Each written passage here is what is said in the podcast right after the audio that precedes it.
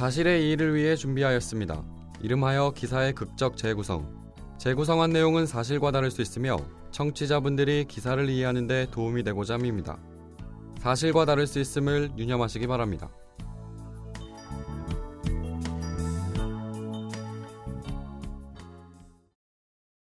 (1999년 5월) 태환이가 병실에 누워있다. 온몸을 붕대로 감은 6살 매기 아이가 거친 숨을 내쉰다. 내 아이라고 알 수 있는 건 병상 끝에 붙어 있는 김태환 6세라고 붙은 라벨 뿐이다. 어머니는 떨어지는 눈물을 모른 채 하며 아이의 입으로 마이크를 가져간다. 아버지는 그런 어머니와 아이를 카메라로 찍기 시작한다. 아무도 도와주지 않을 때 부모는 태환이에게 황산을 뿌린 범인을 잡기 위해 죽어가는 아이를 어르고 달래 아이의 목소리를 받기 시작한다. 황산으로 입과 식도가 타버린 아이는 힘겹게 자신이 본 그때의 일을 한마디 한마디 내뱉기 시작한다.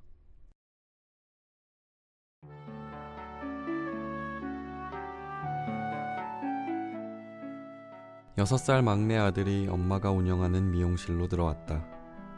이모에게 가져다 주라고 엄마가 시킨 심부름을 하고 태환이가 돌아왔다. 태환이가 엄마에게 500원짜리 동전을 보여주며 이모가 심부름 잘했다며 줬다고 자랑했다. 그리고 학원 가방을 들고 이내 뛰어나갔다. 태환이가 나간 지 10분이 채 안 돼 동네 아줌마가 다급히 뛰어왔다. 불과 미용실 1분 거리.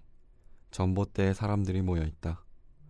그 속에 태환이가 전봇대에 쓰러져 있었다. 그렇게 태환이는 온몸에 황산이 부어진 채 병원으로 옮겨졌다.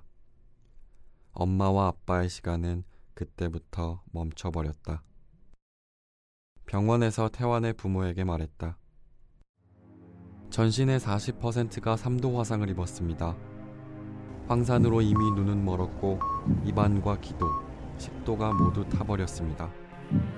이 상황에서 6세 어린아이가 겪는 고통과 회복률을 봤을 때 살아남을 확률은 5%입니다. 경찰은 대대적인 수사본부를 차려 사건을 조사했다. 사건 현장, 태환 부모와 관련된 모든 사람을 조사하겠다고 말했다. 떠들썩하기만 한 사건 조사가 계속 진행됐다. 그 사이 태환이가 의식을 차리고 엄마와 아빠의 말에 반응하기 시작했다.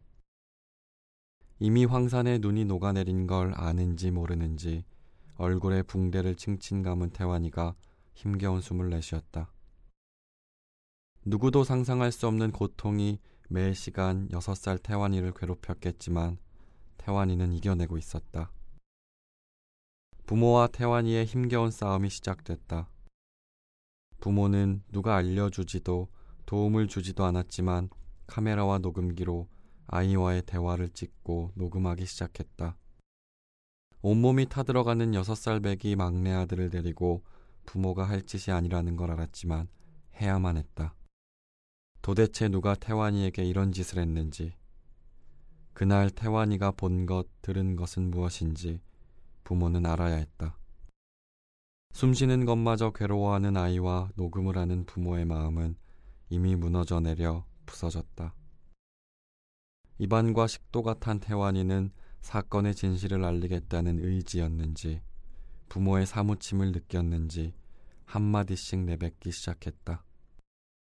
그 아픈 아이가 정확하게 사건 지점까지 기억해내며 그날 보고 들은 것을 말하기 시작했다.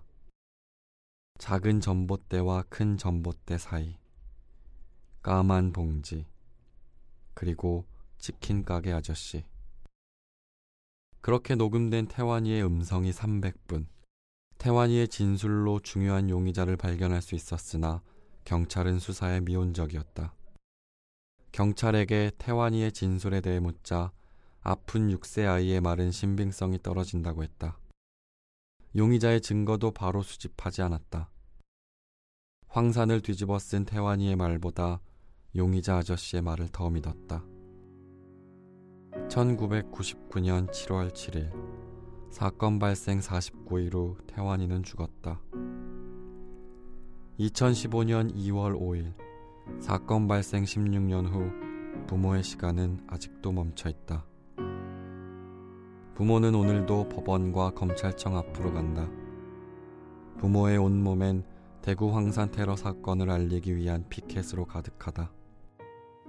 속절없이 시간은 흘러 부모의 가슴팍에 있는 디데이의 숫자가 점점 떨어진다.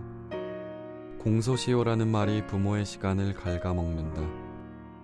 영구미제라는 말이 부모의 가슴을 후벼 파고 도려낸다. 범인은 없고 아이는 죽었다. 49일 동안 죽어가며 남긴 태완이의 음성 300분은 아직도 진실을 기다리고 있다.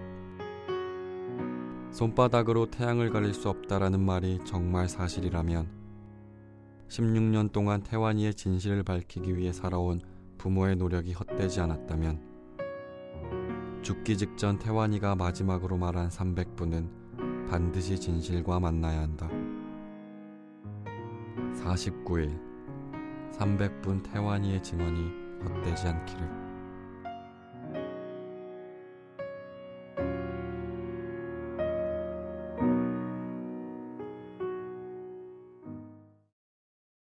(16년) 전 대구 황산 테러 사건이 영구 미제로 남게 될 가능성이 커졌습니다.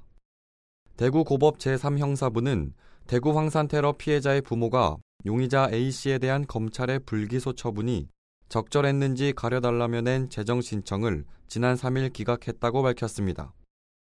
황산 테러 피해자인 김태한 군은 병상에서 어머니와 아버지에게 사건 당시의 상황을 진술했고 이를 부모가 카메라와 녹음기를 이용해 저장했습니다. 이에 부모는 태완 군의 진술을 바탕으로 경찰의 이웃주민 A씨를 유력한 용의자로 지목했습니다. 검찰은 수사에 착수했으나 곧 혐의 없음으로 결론 지었고 검찰도 A씨에 대해 불기소 처분을 내렸습니다. 재판부는 용의선상에 오른 인물을 가해자로 특정하기 어렵고 제출된 자료와 수사 기록만으로는 검찰의 불기소 처분이 부당하다고 인정하기에 부족하다고 밝혔습니다. 태왕군 부모는 재항고를 검토 중인 것으로 알려졌으며 재항고가 이뤄지면 대법원의 결론이 나올 때까지 공소시효는 정지됩니다. 그러나 대법원에서도 재정 신청이 기각되면 곧 공소시효가 만료돼 대구 황산 테러 사건은 영구미제 사건으로 남게 됩니다.